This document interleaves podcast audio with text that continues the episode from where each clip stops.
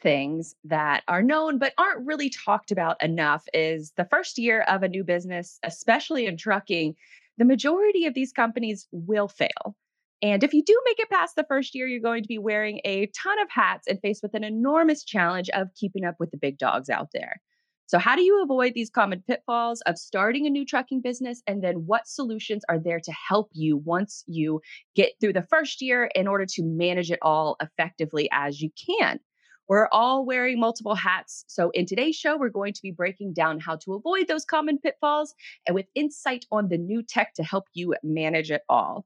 Welcome into another episode of Cyberly. I am your host, Blythe Brumleve. And on this show, we talk about B2B marketing, the creator economy, the attention economy, and how it all fits into the world of logistics. And in today's show, we're going to be talking about the first of the month social media and marketing news, how recent updates will probably, maybe probably help shape the rest of your 2021 and 2022 budgets.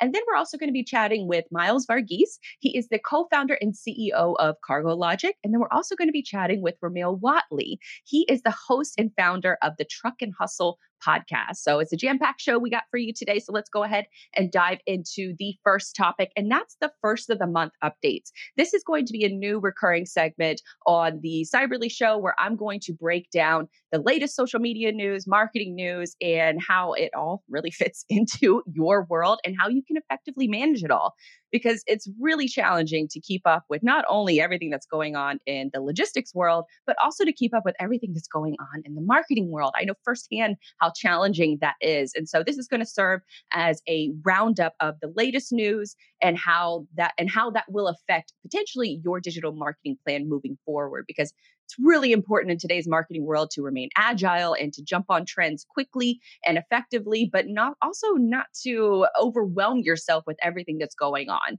And so, with this segment, let's go ahead and dive into the first news update, and that is Facebook testing a huge update to the Instagram platform in order to keep up with TikTok. And you guessed it, it's another copycat feature.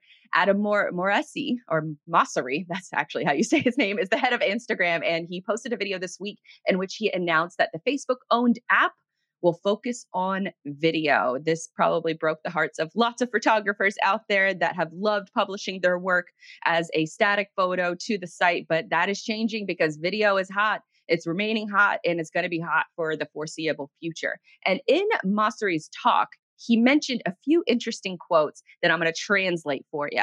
Uh, first quote being Instagram is prioritizing private messaging, e commerce, and influencers instead of its original mainstay of friends posting photos in the feed, as he pointed to huge competition from TikTok. Now, translation of that statement means our discover page on Instagram is trash. We hate the chronological feeds, we meaning Instagram hates them, and they don't think you want to see the people you actually follow. So they're going to make it easier for you to follow the brands that they think are safe. The next quote that I thought was interesting is he said social media companies are increasingly seeking to reposition themselves as destinations for entertainment or shopping and which can be easier to monetize and less problematic in content moderation than individuals' personal posts, which a translation of that statement meaning content moderation is very hard and we don't know how to fix it. So here's a bunch of photos from companies that we think are safe and that will pay us money. So that's another big move that Instagram is making. They want to, I, I, if you're familiar with TikTok, you know that as soon as you open up the app, their first feed that they show you is your For You page, and that is their play off of Instagram's Discover page, which Instagram's Discover page is a hot mess. There's hardly anything on there that is of interest. It's more clickbaity. It's more feels like the bad ads that you see on a lot of news sites that are just trashy and uh, kind of gross, like borderline gross. So that's really what Instagram's Discover page is versus TikTok, where their For You page, which is a kind of like a Discover page, is is really showing you a lot of value. At least in my experience, it's showing you a lot of value value. So that is the transition that Instagram is trying to make. I don't know how they're going to make it with their algorithm changes, but it's one of those things where eh, they're trying to keep up and instead of developing new features or focusing on the features that made them famous like photos they are instead just going to keep copycatting and see if something sticks the final quote that I thought was probably the most, I guess, painful for for the photographers out there is Mosseri said, "Video is driving an immense amount of growth online for all the major platforms right now, and it's one that I think we need to lean into more. We are no longer a photo sharing app."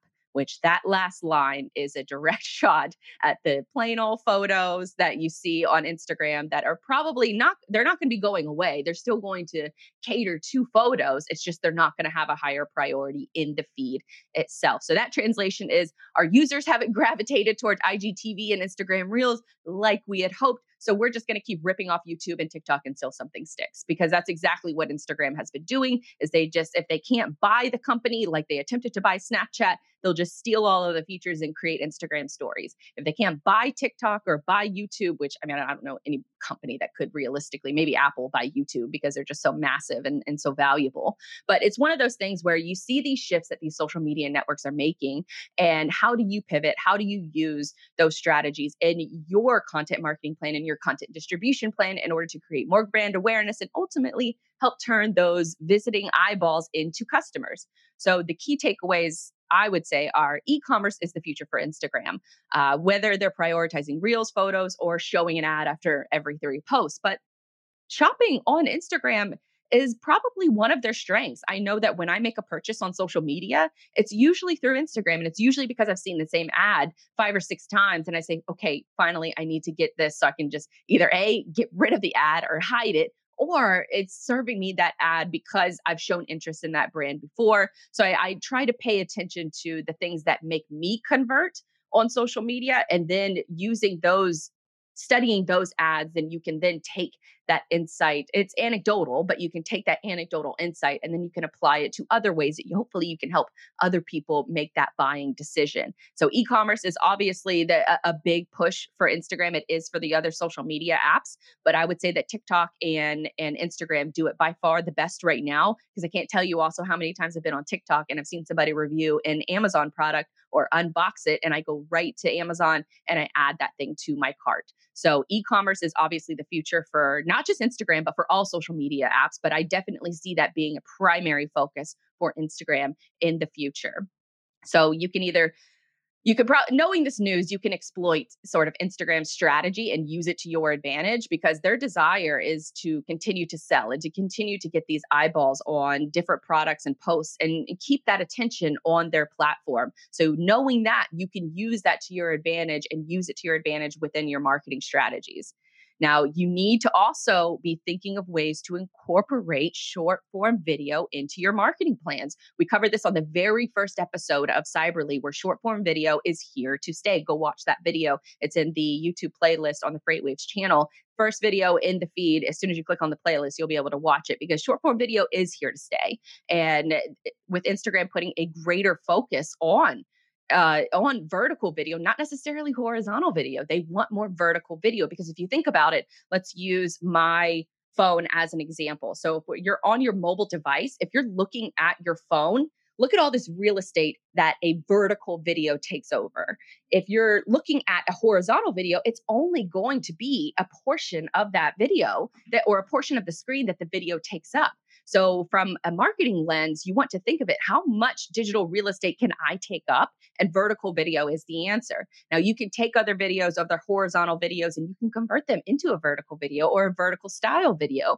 I've also seen people use horizontal video and they just add text. I've done it myself, they, eh, where they'll take a horizontal video and then they'll add text to the top and maybe captions at the bottom, and boom, you have a vertical video. So, those are eh, instances of where you can take your strategy of the pillar content that you are creating and then turn it into these different formats on these different channels that these other channels are prioritizing. So just keep that in mind that vertical video definitely has, obviously, it has more real estate. And if your video is three minutes or under, you can upload it to TikTok. And if it's under a minute, you can upload it to YouTube Shorts, which YouTube Shorts is a the number one way that I'm getting subscribers right now other creators that I follow, they're getting subscribers as well simply because they're prioritizing YouTube Shorts, which is a video under a minute, while TikTok is now three minutes. And yes, three minutes because just last week, TikTok allowed all users. Usually they they roll this out in batches, but for TikTok they rolled it out for everyone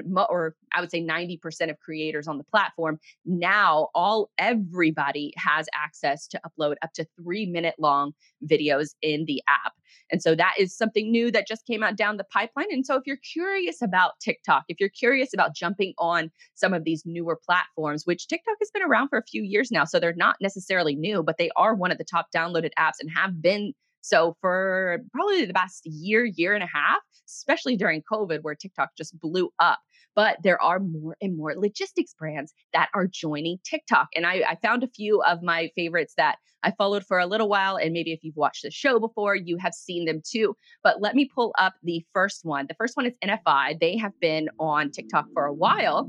And this is an example of one of their recruiting videos. They also cover company history, they cover driver safety, uh, workplace culture, all kinds of things. And this is a, a, you know, traditional logistics, I would say a traditional logistics company that's using their marketing messaging and they're translating it to a new platform. Now, that video, they can take that video and then put it up on YouTube Shorts. They can also add it to Instagram and IGTV, technically, or, or Instagram Reels. They can add it both to there. So you start with one piece of content and then see how you can distribute it out to the other platforms. That makes sense.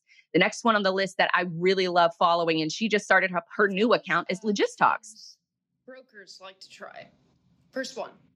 Hey, you're calling about uh, New Jersey to Illinois? Yeah, I mean, I, I had four of these. So it looks like this one's the last one left. Yeah, I, I gotta be at 1200 on this one. What's that?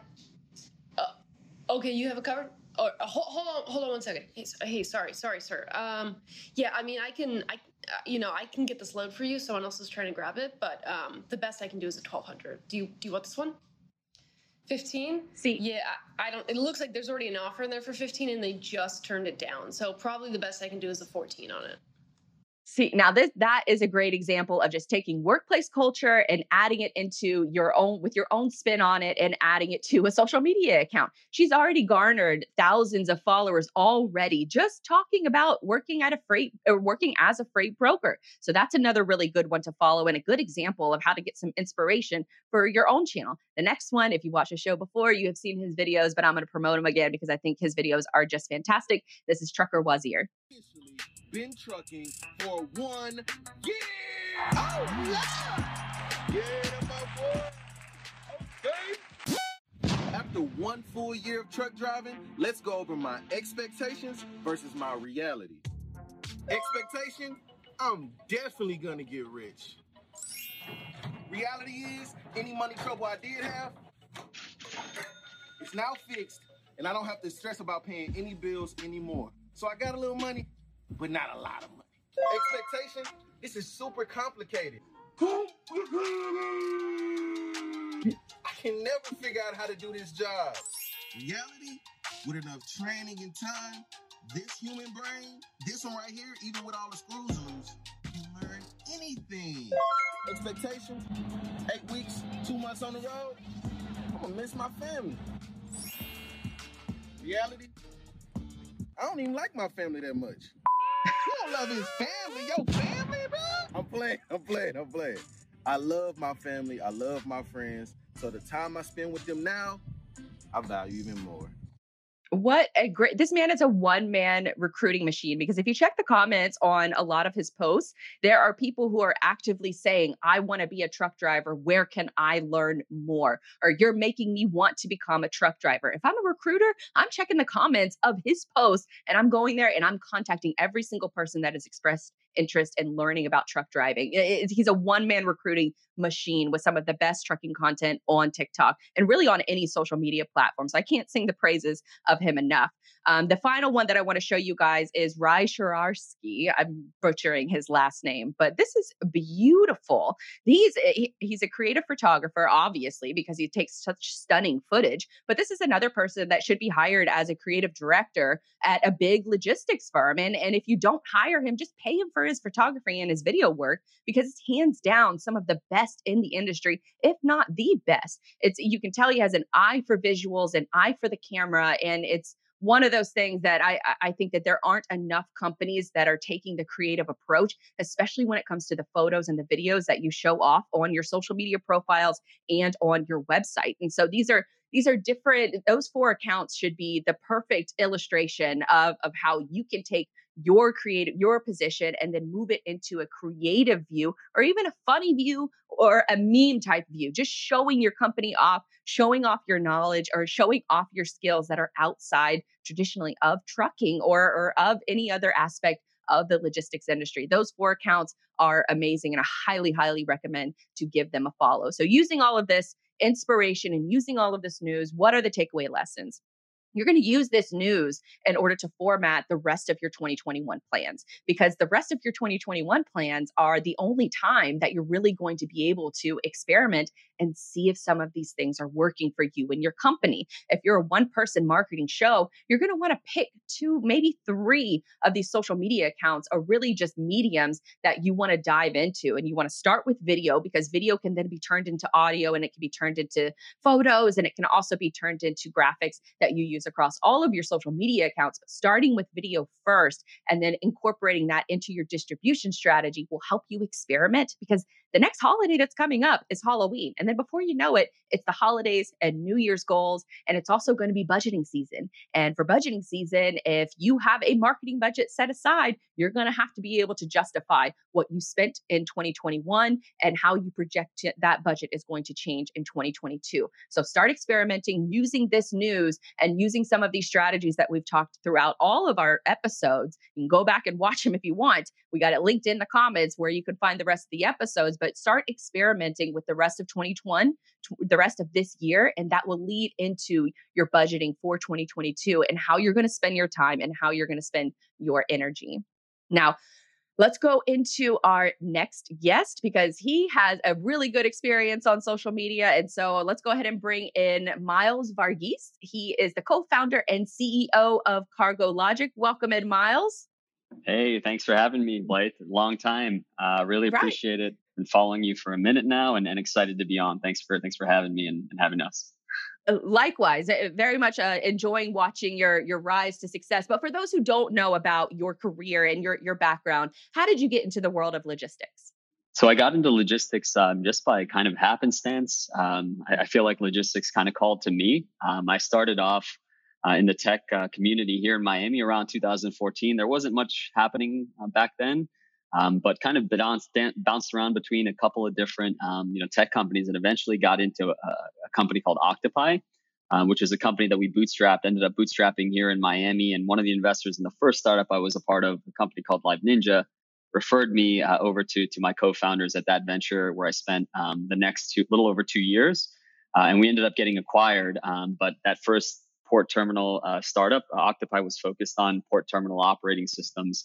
Uh, so we just kind of got immediately exposed to large terminal operators, shipping lines, um, the, the, the technology scene, you know, around it, of course, uh, and and it was also good timing in the sense that um, a lot of the incubators and accelerators, I would say, globally, uh, were coming up into the space, and I would still say it's it's early days, you know. So so just kind of a little little bit of luck, um, you know, by design. Uh, just got got got into this scene and found out that 90% of everything comes through a container uh, and then got hooked. And, and uh, that that Octopi journey was a good one through acquisition. And now I'm here uh, on this next venture in the co-founding role uh, at CargoLogik. And, now you mentioned that you're based in Miami, which for for folks who don't know, I mean, obviously over the last year, there's sort of been an, an, an explosion in talent that has come from across the globe, really, uh primarily I would say across the U.S. and now moving over to Miami. What is that? Ex- what has that experience been like to watch the shift, I guess, from from a national perspective of of how people have been flocking to Miami from other states in order to to really take advantage of the tech scene that is is going crazy down there. It's almost surreal uh, because you know if you're in the tech scene, you always kind of look at Silicon Valley um, and and some of these top tier tech hubs as what you want to be, what you want your community to be. You know, these people have access to investors, VCs, angels. You know, you just assume things you know come easier for them. Uh, and being in Miami before like this wave happened, the mentality of the great startups here in Miami, I feel like the momentum has been building over time. Was just to hustle and, and to work really hard, and it just means that you have to compete with um, folks that may have easier access to prospects or, or to funding. Um, so to kind of see it shift and change to something that's probably more um, equal equilibrial to like you know e- equal to, uh, to to Silicon Valley has been really cool. So you're starting to get invited through Twitter. You know, folks are are just tagging you when VCs are coming down. Uh, there's a legitimate interest uh, both at the angel and the VC level, especially into this space. You know, so that's been uh, really cool to kind of see. But overall, uh, Miami's quickly morphing. You know, thanks to Mayor Suarez. Uh, and now, you know, there's an entire like formal Venture Miami team. So basically, a portion of the government devoted towards the act of attracting uh, these tech companies and facilitating innovation, thanks to the new mayor, uh, has really driven uh, a massive uh, influx, as you mentioned, and and it's definitely leveling up um, our, our, tech. Um, our tech skills, right? It's definitely leveling up the, the quality of caliber and the people that we have in here, but also bringing in more, more liquidity, more capital, more private funds, more VCs, more partners, more corporate partners as well, hmm. uh, and even enterprise customers, especially with Miami being the, the hub of uh, logistics for LATAM.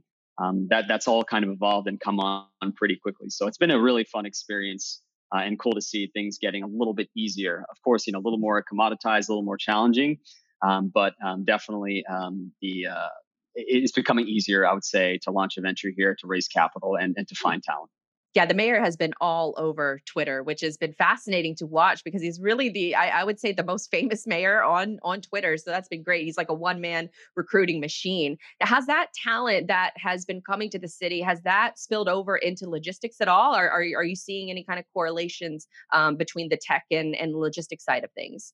Uh, definitely. I mean, uh, PayCargo was the most recent um, massive um, sort of liquidity uh, and, and, investment event that, that happened where they just cut a deal with Fiata. Um, they raised a couple hundred million. Um, Shipmonk uh, is down here. Um, there's a lot of great warehousing space and things like that. Um, so I would definitely say that the logistics scene is absolutely um, seeing uh, a positive shift. And, and, and even beyond that, um, you know, being a member of the economic development arm uh, and sitting on the trade and logistics committee at the Beacon Council, which is Miami Dade's, you know, EDO, it's been cool to see because there is a talent like development pipeline. You know, so there are, are folks, you know, that have been before this technology rush devoted to structurally um, building a, a, tech, a tech and not only a tech, but even a, just a, a, pure talent pipeline, you know, into warehousing, you know, into trucking. Uh, and so that's been kind of coming along. And I think that now with this, this larger influx and, and of course, you know, cool tech startups, you know, um, uh, showing up for logistics, it's definitely um, having an impact. We're starting to see more folks kind of get into logistics. But that's not to say that you know Miami is immune to the current challenges that we see in the supply chain. It's very hard um, to retain people right now. It's very hard still to find new labor, as I think it is for everywhere. Uh, you probably know better than me, but um, it seems to be a, an ongoing challenge. You know, but there has always been a devoted group of folks, you know, baked into the government, into the local community, the the private community, the public sector. Uh, to drive um, more more internships, to drive, you know, and we're taking one right now through Miami Dade, uh, county public schools. Um, but there's a structural drive, you know, to even get startups and like ourselves uh, involved at an early stage. So, so definitely seeing uh, a, a, good, nice, you know, I would say the start of, of a strong shift into to logistics um, at scale. Well, uh, speaking of that, that shift of, of people that are coming to the city of Miami, they, you know, a lot of people came earlier in the year when temperatures are nice, the humidity isn't as bad. How are those folks de- dealing with uh, July in, in Florida with the heat, humidity? We just had the first hurricane go the state. Uh, is everybody uh, flocking back to their their home state, or are they staying put? Yeah, so uh, so so you know, just like probably up there and you know in in in, uh, in, northern Florida, same thing. You know, here, um, you know, it's it's it's definitely getting hot. It's definitely getting humid. The mosquitoes are coming out. But I've been pleasantly surprised talking to some of this new wave of talent uh, that have, have come into the scene from all over, from San Francisco, Austin, uh, New York, uh, and they seem surprisingly unfazed. Um, but one of my uh, new buddies from San Francisco who moved into town said that's what you know a low tax rate and, and great cafecito, you know, great Cuban coffee uh, will do. Um, so seems like it's not having a massive impact. Surprisingly, of course, you know some people are are, are going back to New York, but um, it does seem like there's an intention to come back or to split time. And I've even heard of some pretty influential uh, folks uh, up uh, in, in Freight Alley, um, you know, kind of coming down and spending you know at least six months of the year uh, here in Miami, and you're starting to see that uh, and, and, bumping into uh, supply chain players almost organically now. Um, but um, but definitely they seem to be staying strong at least for now. And I think with the storms and the hurricanes and all the rain, it's been maybe a little bit cooler. So so maybe it hasn't been the the, the ultimate representation of of a Miami summer or you know South Florida, you know Florida summer. Um, but but seems like they're not running away as fast as we thought they would. Just wait until August. that'll be the yeah, right. We'll see. For, we'll see. That'll be the true test. Uh, just you know, I guess keep in mind with the hurricanes to uh, throw a party for anything that's a category two or under. That's what a true Floridian would do. And always keep bug spray on you. Those are my two tips. now, I, yeah, and, I and you, mentioned and only oh, grab ahead. water, you know, like the night before, you know, and, and get gas like maybe the, the day it's coming. That's usually how right. we roll. yeah, because in anything else, it's like, all right, well, you're you're gonna have to actually evacuate if it's a category three or even higher uh, for most places, and so then you'll just take care of your supplies when you're on the road. So exactly, there's there your there's your there's your hurricane handy book from from Miles and Blythe. Now, I, you mentioned a lot of uh, you know VC funding and and from that aspect uh, uh, of the side of the coin, and i I'm someone who's very naive to how VC funding, angel investing all works. Can you break down how the idea for CargoLogik came about and where VC fits into all of this? Absolutely. Um, so, with regard to venture capitalists and, and angels, right, the idea at a high level is that these players that have a ton of capital preferably expertise. You usually want someone who's been in the industry, who's operating a business, who's got some technical chops or or some connections, you usually want to find someone, especially in our space, in our niche, where everything is so focused on relationships. So you dem- you normally want to find uh, these players that are looking to make um, these types of bets um, and um, to put them into companies, right? And and and now we're starting to see, you know, like more money flowing uh, and skewing even towards the earlier stage seed companies. So I would say now, especially for freight forwarding and, and shipping, is a fantastic time, uh, you know, to kind of be, um, you know, in, in this space. Uh, and and the reason why I would say um, that the um, that this play is kind of happening now is that because you know the acceleration of e-commerce, um, you know, COVID, right? The silver lining, uh, everyone's buying things from home, and the supply chain, of course, is in flux. Uh, and, and and as a result, um, you know, these VCs and angels are looking for okay, you know, I've invested in some e-commerce startups. You know, what's the next thing, you know, tied to e-commerce, right? What's the derivative of of, of e-commerce? Um, and uh, that is supply chain, right, and, and freight forwarding uh, brokerage. And so you're starting to see a lot more attention being paid into the space. Uh, and, and as for uh, you know CargoLogik, uh, the venture itself was was founded um, you know in 2019. I joined my co-founder um, when they just had mock-ups, you know. So so um, I'll give my some give myself some credit for that. But I joined the team a couple months after they started um, building the application uh, in, in the summer of 2019. Uh, and Luis Trujillo Jr., who's my co-founder in the venture, he belongs to a shipping family. So there's, um, you know, his father is really active investor, uh, Luis uh, Fernando uh, Trujillo Sr., and he's also one of the biggest investors in our company, along with Rokk3r Labs, which is, you know, the office that I'm in, uh, this co-working uh, digital venture company um, based in Miami. So Luis, my co-founder, saw an opportunity being, you know, digital native, you know, just operating on, you know, and seeing how Amazon works um, you know, just seeing that, hey, there's probably a better way where we can facilitate you know, how freight forwarders, especially the smaller ones, which his family owns one of those companies in, in Guayaquil uh, in Ecuador, um, can do business with their customers, right? There's just a better way to just kind of digitize uh, basic operations. And, and that's kind of, um, you know, how, how we got started. And, and, uh, it started with a seed investment um, from Luis's uh, family, you know, uh, so his particularly his, his shipping holding company, a company called Grupo Holco and Rokk3r Labs here in Miami. Uh, and then some more angels got involved, you know, including, you know, our, our own employees too, which is really cool. Um, and and since then, right, the idea is you know raise capital, build, listen to the market more than anything, uh, and then you want to take that capital uh, that that people are taking a gamble on you, uh, and then you want to just show proof, right? Just say, hey, like this is what I told you I was going to do. I've acquired X number of customers. I've generated this MRR, and even if you know you don't have a massive amount of revenue now these days, venture capitalists and, and, and the right angels, if you're able to find them, of course you'll pitch you know over a hundred times. But if you find the right people that that that, that understand your business and your model, um, a lot of them will take that early bet on you and and help you grow and scale through their relationships.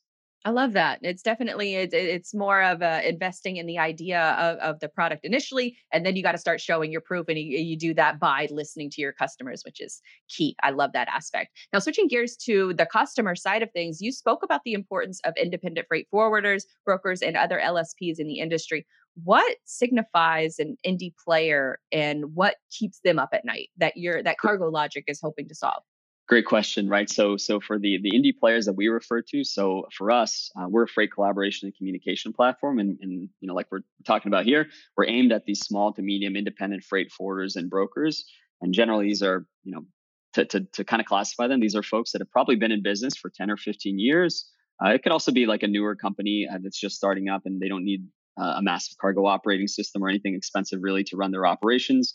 Um, but at the end of the day, um, when you're a smaller player, you're usually not having the budget, right? You don't have the same tech budget, the innovation teams that DHL, FedEx, Kuehne and have. You can't probably not. You're, you're probably not going to be able to compete with Flexport and and you know build um, you know uh, freight marketplaces, right? And and even if you use those systems as a smaller player, sometimes um, you know there's a trade-off that happens between the revenue that you generate and also your long-term differentiation.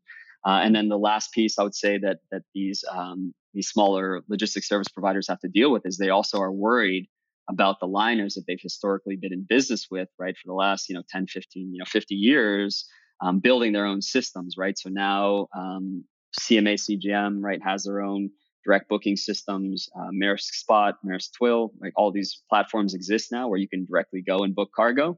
Uh, and so these independent freight forwarders that have been around for a long time are seeing, you know, these former partners, new tech entrants, um, you know, and, and they don't have the budget to build software and to build technology. And so what they're seeing is really, really tough margins, right? And I think everyone in our space uh, is familiar with that.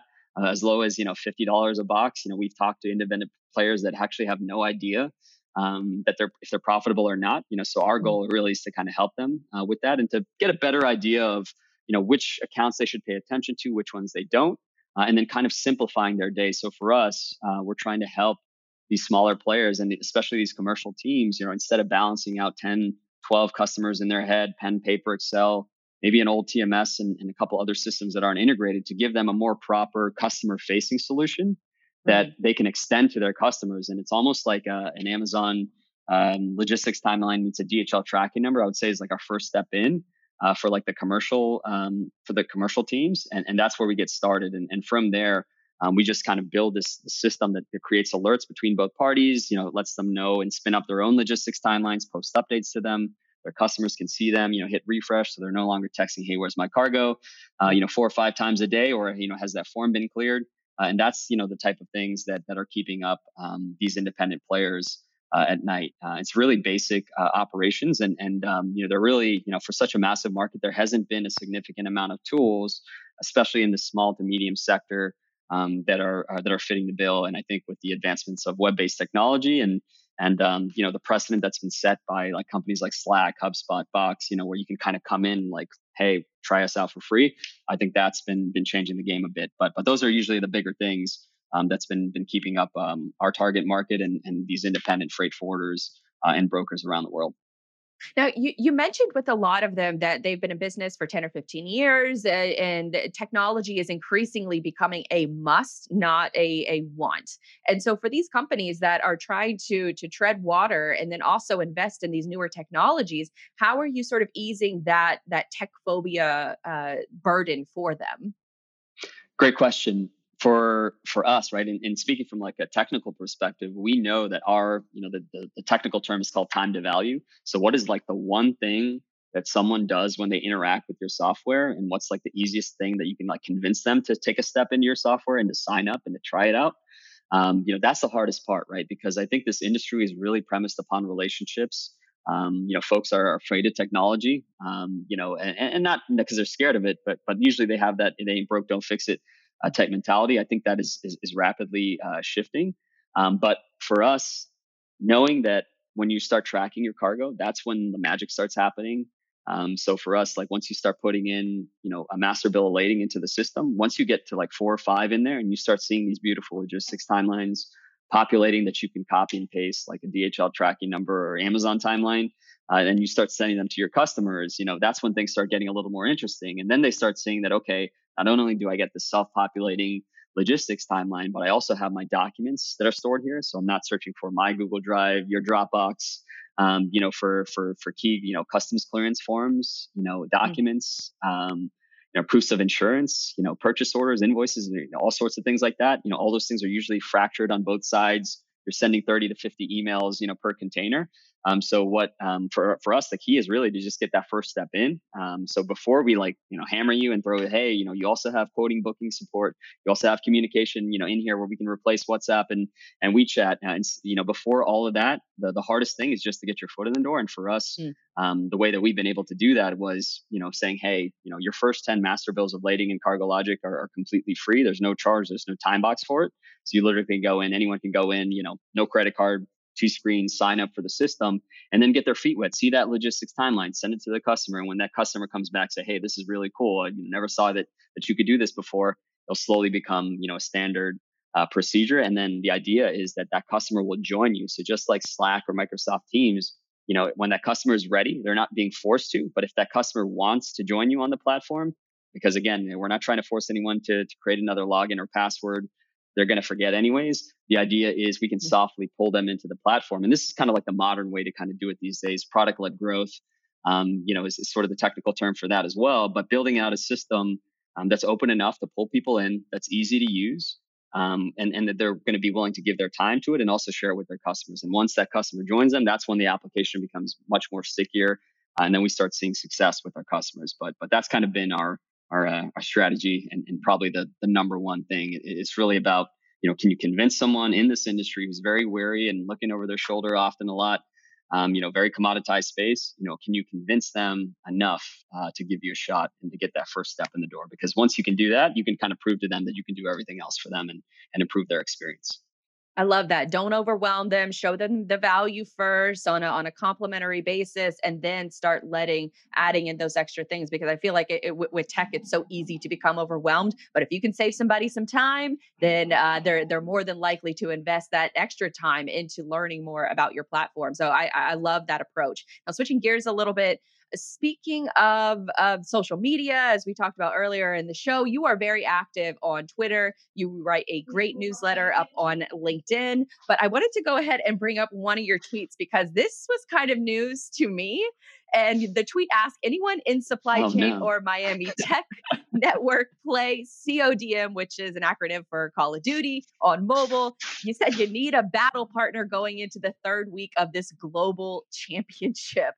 Is this some kind of a like a secret logistics gaming network that you're part of? I think it might be. Uh, we got uh, well. I, I wasn't able to secure. Sadly, I wasn't able to secure any tech CEOs who were focused on logistics. So that'll be the next play. So you know, if any viewers are out there, I'm down to play. Um, you know, with them. But but uh, my wife's not super happy about it, of course. Um, nor is my dog. I don't think. But um, got got pretty competitive, I guess, with it. Uh, and it's just like a game you play on the phone. It's been a good, you know, uh, source of like just stress relief, you know, after a hard call or you know a long day of, of, Zoom calls, right, or, or, or podcasting. You just want to kind of disconnect a bit. Uh, it's been good, you know. So I am recruiting uh, logistics professionals and players that I can probably you know play with. Uh, but there there is like a global you know championship running, and, and they force you, which has also been cool, right? Because it's also kind of very relationship based. It forces you to kind of like step out of your comfort zone. So saying that, yeah, yeah, you've been playing with these people, but you actually now have to go like find people and then connect with them, build a relationship, add them to your team, and then compete to continue like competing with this global challenge thing um, that well, of Duty's run. It's just all a, a, form of networking. That's all. You can just bill it as that. Relationship. All right. Fi- yeah. right. Relationship building and networking. You know. All right. Final question for you. Uh, what's next for CargoLogik and where can people follow more of your work? Thank you, Blythe. Um, so next up for CargoLogik, we're just going to keep our heads down and to continue executing. We're fortunate enough to have, you know, over 200 customers uh, on the platform, and what's really cool across 150 countries. And and I think that's pretty significant too, because that means that we're building a globally configurable system. And we spent a lot of last year just just talking to the customer. We've had hundreds of conversations, and now going forward, it's just a matter of continuing to listen, getting folks you know willing to take us uh, take a look at our system giving us a shot and then maybe having a 20 30 minute call with them.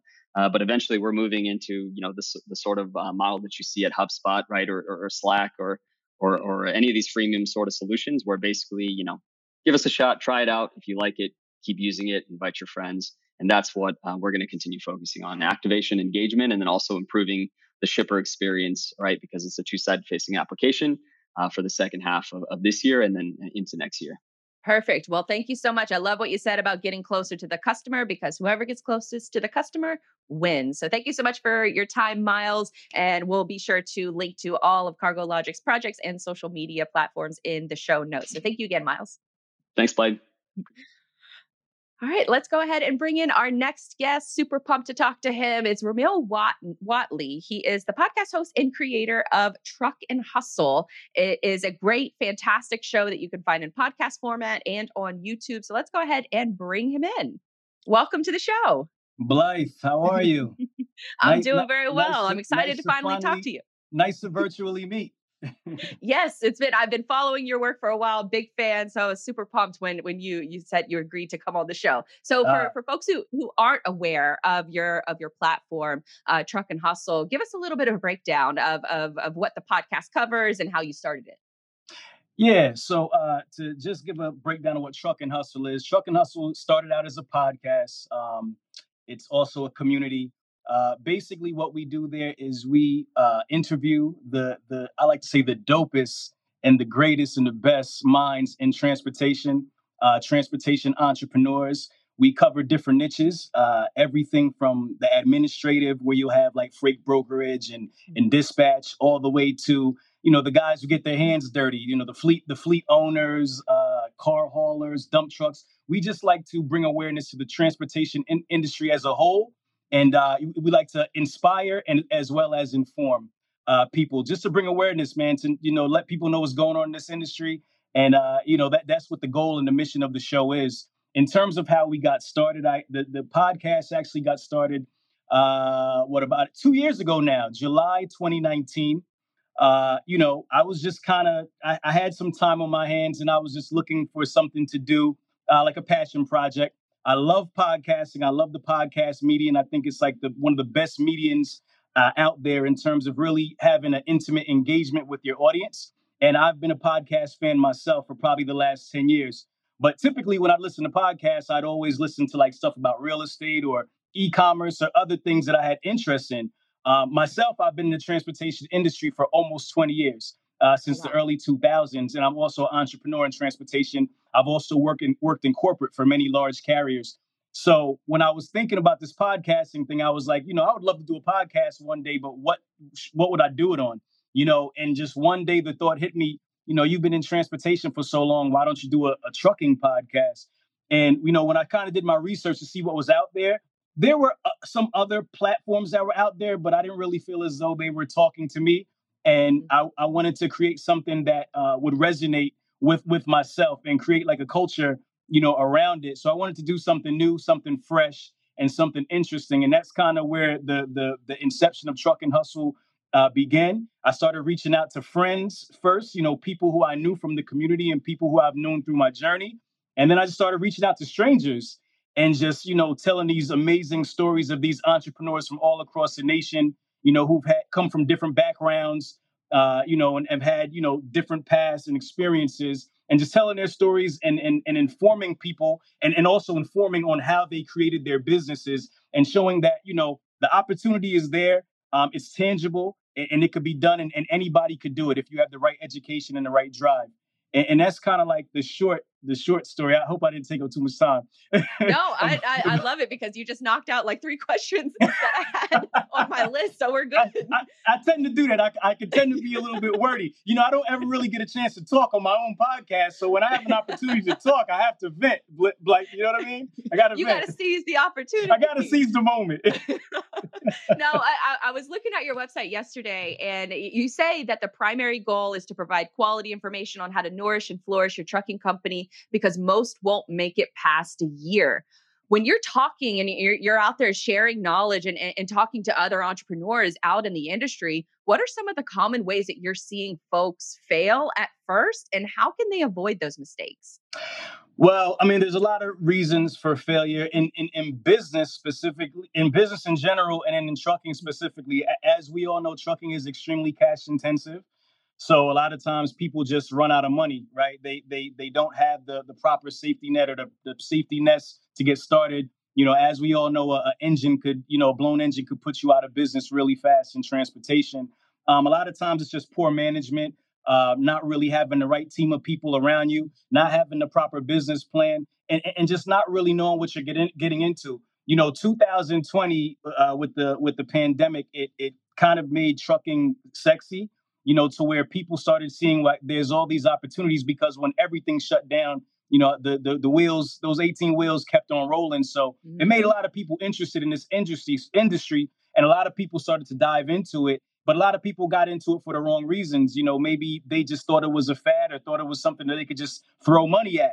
And, you know, in, in the industry, it's not something that you could just throw money at because eventually the money will run out if you if you don't have those fundamentals in place, you know, at, at some point it's gonna catch up to you. So I think that that's that's the main things. A lot a lot of times it's money, poor planning, you know, not having a business plan, or just not having the proper education or the proper resources, you know, in order to to continue to get past that one, you know, to two year mark.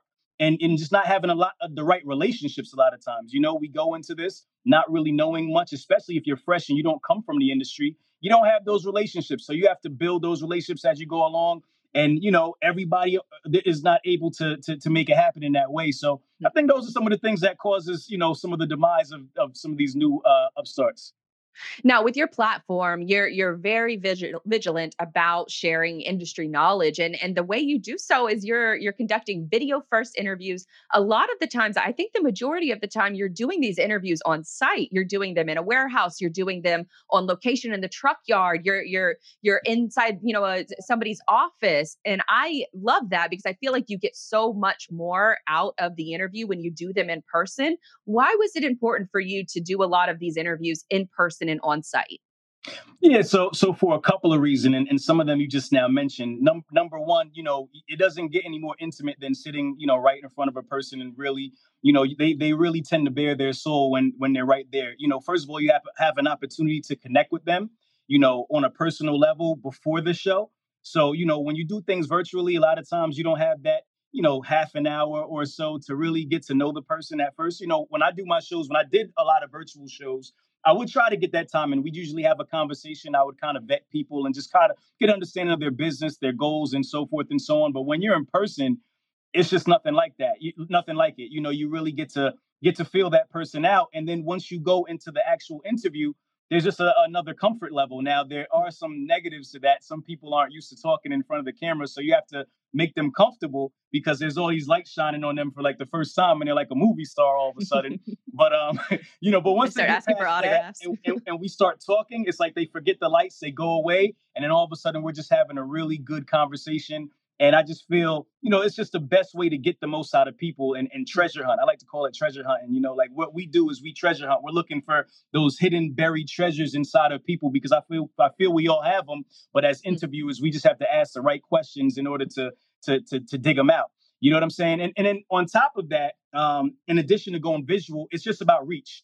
You know, the podcasting platform is a great platform as far as intimacy and as far as really having that core audience but in order to get reach and to get the word out, you know, there's still people who don't even know what a podcast is, right? There's still people you say have a podcast and they're like, what's that? You know, they don't know that there's a, a preloaded app in your phone for podcasting that has, you know, hundreds of thousands of podcasts readily available for you. So because of that, because there's still that barrier, you know, you have to go where the people are at. So I felt that it was important to be, you know, become visual and go on YouTube where you have 5 billion people. And now you know, it's based on search intent. So now people are typing and searching things and they're falling upon your content and they can discover you more.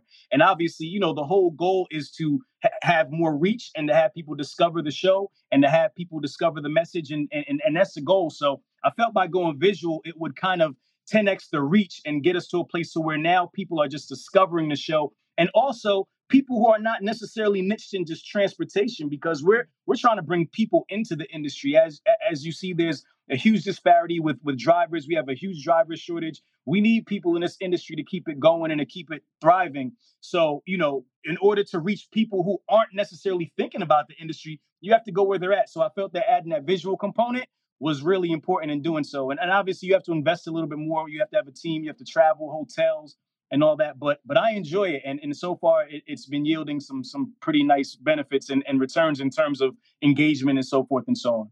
I love that because you've obviously been doing eh, all the right things because you're, speaking of the visuals, you're speaking of discovery and, and, getting that additional reach. What does that post, once you wrap an interview, what does that post production look like for you? Do you have a team of people editing it? Are you in the trenches editing yourself and sending it out to social media platforms? How are you managing all of it? Yeah, so I, I, have a small team. I have, I have about two two cameramen that I work with uh, intimately all the time. Uh, one of my camera guys is a, a, best friend of mine from childhood. Another another one is a guy who I met several years ago, a, a young a young kid by the name of uh, Chris Forever Rails, and my other guy uh, Kwaku King Nabby. I just plug them real quick if anybody needs camera people. um, yeah, so so you know um, that that's in terms of the, the actual footage. Now they also do do the edits as well, and then I have hmm. an, a, a virtual team that I work with as well for edits and, and helping me post content. I mean, the team is the most important thing in order to, for in, for growth. You know what I mean? Because you can't do it all yourself, especially as a creative. You have to focus on securing the guests and you have to focus on, you know, like the narrative and how you want the show to go and how you want things to roll out because you're like the CEO of this project and, and, and this offering. So you'd want to kind of take your mind off of the actual execution of creating the content. So hmm. at first, when I got started, I, I did a lot of that myself. You know, I have some a little bit of like very small skills in like you know uh in in, in like mixing and editing shows and stuff like that. So i would do it you know just the, the audio portion but when it came to the video i had no idea about that. So i had to definitely you know uh, get out the way and, and let the professionals handle that. But um but yeah that's pretty much how we do it. We we have a pretty small team. I probably work with about four to five people and and, and that team is is fairly new in terms of just growth now because now we're working on the growth portion. The last uh, two years, we've just been working on building our audience organically and just building that trust and just showing that we're, you know, just just really a, a source that can be trusted and and and and just that word of mouth is how we've grown. But now, you know, as as we've grown, had had that traction, now it's time to kind of step it up and and you know get get some more visibility. You know, we want to be out there like FreightWaves. You know, we want to be out there with you guys. you know, no, I mean you're doing a fantastic job. So I, I I'm sitting here and I want to like be taking notes off to the side because what you said about you can't be the one actually editing it too. And I I handle the editing for for a lot of my different shows and it's it's exhausting. So I'm gonna yeah, be taking I mean, some notes off an, to the side. It's an investment, you know, obviously, but it's it's worth it, you know, and, and you'll mm. see that in, just the, the quality of, of the way things come out and, and just timing and so forth. And, and I mean, it's difficult to even work with the team because now you're managing a team and now you have to kind of get your thoughts inside of them. So, I mean, it's like you're so used to doing things on your own and it's like all in your head.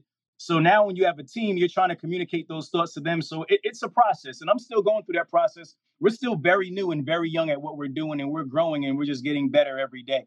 So, you know, that that that's pretty much it with all the people that you've interviewed and you've talked to do you have a, a favorite story that that that has come from that? There is so many stories and i you know i get i've, I've been asked this question a few times um you know there's so many stories. I mean I, I I, I i love to see just people who come from you know uh either impoverished conditions or uh, just challenging situations come from you know in, in uh, being imprisoned or uh, you know come from situations to where it just look like you know they just had such a slim shot at winning and just really being able to turn that around and just create these businesses. And and they don't always have to be the biggest businesses. They can be small businesses but it's just really inspiring to see people from all different walks of life just be able to just have the drive and motivation and and and the that that go-getter spirit and mentality just make it happen. And just in a lot of cases not even know what they're getting into but they just find their way. So all those stories kind of really just inspire me. I, I, love the underdog story you know i mm-hmm. love rocky. One two three four maybe not five so much but I, I, love the underdog story. I love to see people come from nothing and turn it into something. Mm. you know that that really that. resonates with me. So anytime i see a story like that it's it's it's awesome to me. So I'd say those are like kind of like my favorite stories, and and and and I think those are the most inspiring stories because we have a lot of people out there, you know, who are down on their luck and they feel like you know they don't have opportunities or or, or they can't do it. And when they see when they see people like that make it happen, you know, it, it changes the whole trajectory of some, of people's life in, in in some cases, and and that's inspiring to me. When I get direct messages and and and, and emails saying, you know, you literally not me, but you, they'll say me, but it's not me. It's all of us. It's the collective. The show has literally changed my life. When I heard mm-hmm. this person or I heard this story, it literally made me start my business. And now I have a government contract that's worth two million dollars. Or I, wow, I mean, it gets no better than that. That that so that has become my purpose, and I just love to see those messages. I get them, I get them all the time, and all I can say is, man, congratulations, I love it, and just do me a favor, don't stop. I love that. That and nothing helps us connect with somebody else more than than realizing the struggle and and breaking through that struggle and and and rising to the top. It's it's it's, it's been incredible to watch a lot of the different and listen to a lot of the different stories that you've been putting out because it's really inspiring work. And Thank and where you. you promote a lot of your stories is is through mm. Instagram. And I saw a post the other day that said you were leaving Instagram and Twitter and you were going to LinkedIn. Is, is that now? Yeah. Is that yeah, real? Yeah, Are you going to so, LinkedIn? Or? So I actually, so it's funny when I put that post up, people started asking me, "Well, what's your LinkedIn name gonna be?" I've been on LinkedIn forever, first of all, right? so it's like nothing's really changing here. I told people that I'll be Airbnb my Instagram, so anybody who wants to take take over it, feel free. But but but no, that that post was just simply, um, you know, every platform is different in terms of the way we communicate, and and, and Instagram tends to get a bit messy at times. And you know, it just seems when I'm on LinkedIn it's just not as messy, you know. So I was just kind of venting, and I was just like, you know what? I'm tired of the mess because listen, my, the plat- Truck N' Hustle platform is all about love. It's all about unity. You'll see a lot of times in my posts, I'll say, you know, we're stronger together. We have to stick together. We have to be unified. We have to work together. You know, um, and, and especially us as minorities, we're minorities in, in transportation, you know, so we, we have to stick together. We have to, you know, make sure that we, we, we, you know, the silly stuff just has to be put to the side. So that was just me kind of venting, just putting a message out there to anybody who follows me to just say, hey, you know, we're about unity, we're about building each, each other up. And if y'all don't stop it, I'm moving to LinkedIn permanently. we're turning this car around. I'm, now I'm moving to LinkedIn permanently. I'm, I'm packing my bags. But uh, but no, it, it was just really in jest. I, I'm not going anywhere. so with with i mean obviously you have a huge social media presence uh, but for somebody who's new who's starting up a new trucking company what are one one or two platforms that you would suggest that they get started on well, definitely um, FreightWaves for one. I mean, you guys are, are the standard in terms of just education and resources. I mean, that goes without saying. I mean, everybody knows that, and whoever doesn't know that, I mean, you, you guys for sure. And then I, I would just say, if you really just want to kind of educate yourself, I know one thing that I do that's kind of like a little hack is I, I, I use Google Alerts. I use mm-hmm. Google Alerts for every uh, every single topic that I'm interested in. I'll just put those Google Alerts. Let, let's say it's last mile and I'll put it in Google. And then at four o'clock in the morning, there's like a thousand stories popping up on my phone. And then I'll just like, you know, look through them and, uh, and, and one that looks interesting. Obviously, I'm not going to read all of them. I don't have all that time. but if something looks interesting, I mean, that's going to capture the majority of the stories that's happening daily in terms of just educating yourself on what's going on in the industry. So I would always recommend to people, you know, if you want to just learn about different topics, use Google Alerts. If you want to learn about what's going on consistently in the industry, in terms of just you know spot market and and, and all these different things FreightWaves is definitely the, the, the, source and Truck N' Hustle is working to become one of those sources as well. So um so that that's what i would say for right now but keep it simple man. I mean you don't have to go crazy you know all over the place. Just find one true source for content and just double down on that because it's diff- there's so much different content in so many different places. You have to find that true source and that true north star and just kind of stay there and just you know dig into that content uh, deeply. I love it. All right, last question, real quick. Where can people follow Truck N' Hustle and, and all of your work? Yeah, so you can find Truck N' Hustle on all podcast streaming platforms Spotify, uh, Anchor, uh, Apple Podcasts, YouTube.